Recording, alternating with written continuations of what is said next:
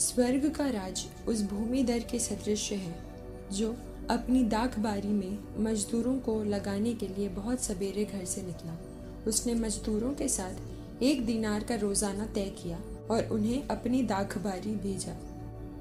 लगभग पहले पहर वो बाहर निकला और उसने दूसरों को चौक में बेकार खड़ा देखकर कहा, तुम लोग भी मेरी दागबारी जाओ। मैं तुम्हें उचित मजदूरी दे दूँगा। और वे वहाँ गए। लगभग दूसरे और तीसरे पहर भी उसने बाहर निकलकर ऐसा ही किया। वो एक घंटा दिन रहे, फिर बाहर निकला और वहाँ दूसरों को खड़ा देखकर उनसे बोला, तुम लोग यहाँ दिन भर क्यों बेकार खड़े हो? उन्होंने उत्तर दिया, इसलिए कि किसी ने हमें मजदूरी में नहीं लगाया। उसने उनसे कहा, तुम लोग भी मेरी दाखबारी जाओ। संध्या होने पर दागबारी के मालिक ने अपने कारिंदा से कहा, मजदूरों को बुलाओ। बाद में आने वालों से लेकर पहले आने वालों तक सबको मजदूरी दे दो। जब वे मजदूर आए, जो एक घंटा दिन रहे काम पर लगाए गए थे तो उन्हें एक एक दिनार मिला। जब पहले मजदूर आए तो वे समझ रहे थे कि हमें अधिक मिलेगा, लेकिन उन्हें भी एक एक दिनार ही मिला। उसे पाकर वे ये कहते हुए भूमिधर के विरुद्ध भुनभुनाते थे। इन पिछले मजदूरों ने केवल घंटे भर काम किया तब भी आपने इन्हें हमारे बराबर बना दिया जो दिन भर कठोर परिश्रम करते और धूप सहते रहे। उसने उनमें से एक को ये कहते हुए उत्तर दिया भाई मैं तुम्हारे साथ अन्याय नहीं कर रहा हूँ। क्या तुमने मेरे साथ एक दिनार नहीं तय किया था? अपनी मजदूरी लो और जाओ। मैं इस पिछले मजदूर को भी तुम्हारे जितना देना चाहता हूँ। क्या मैं अपनी इच्छा के अनुसार अपनी संपत्ति का उपयोग नहीं कर सकता? तुम मेरी उदारता पर क्यों जलते हो? इस प्रकार जो पिछले हैं, अगले हो जाएँगे, और जो अगले हैं, पिछले हो जाएँगे। ईसा यरूशलेम के मार्ग पर आगे बढ़ रहे थे। बारहों को अलग ले जाकर उन्होंने रास्ते में उनसे कहा, देखो, हम यरूशलेम जा रहे हैं। मानव पुत्र महायाजकों और शास्त्रियों के हवाले कर दिया जाएगा।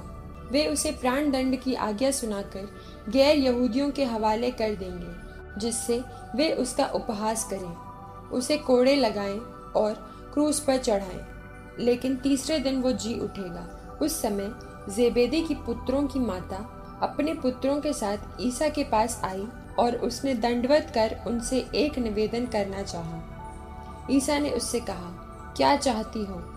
उसने उत्तर दिया, ये मेरे दो बेटे हैं।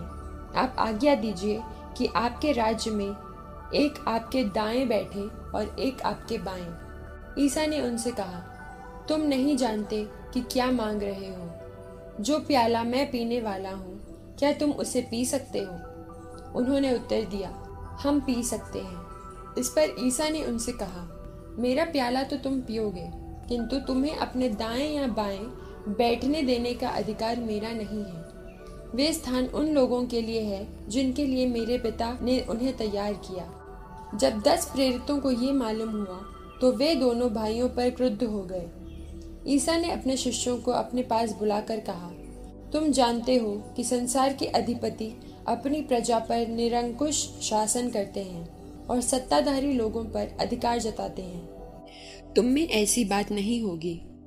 जो तुम लोगों में बड़ा होना चाहता है, वो तुम्हारा सेवक बने, और जो तुम में प्रधान होना चाहता है, वो तुम्हारा दास बने, क्योंकि मानव पुत्र भी अपनी सेवा कराने नहीं, बल्कि सेवा करने तथा बहुतों के उद्धार के लिए अपने प्राण देने आया है।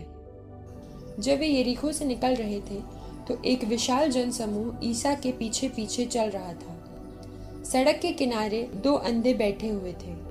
जब उन्होंने ये सुना कि ईसा सामने से गुजर रहे हैं तो वे पुकार पुकार कर कहने लगे, प्रभु, दाऊद के पुत्र, हम पर दया कीजिए लोग उन्हें चुप करने के लिए डांटते थे, किंतु वे और भी ज़ोर से पुकारते रहे, प्रभु, दाऊद के पुत्र, हम पर दया कीजिए ईसा ने रुककर उन्हें बुलाया और कहा, तुम क्या चाहते हो मैं तुम्हारे लिए क्या करूँ?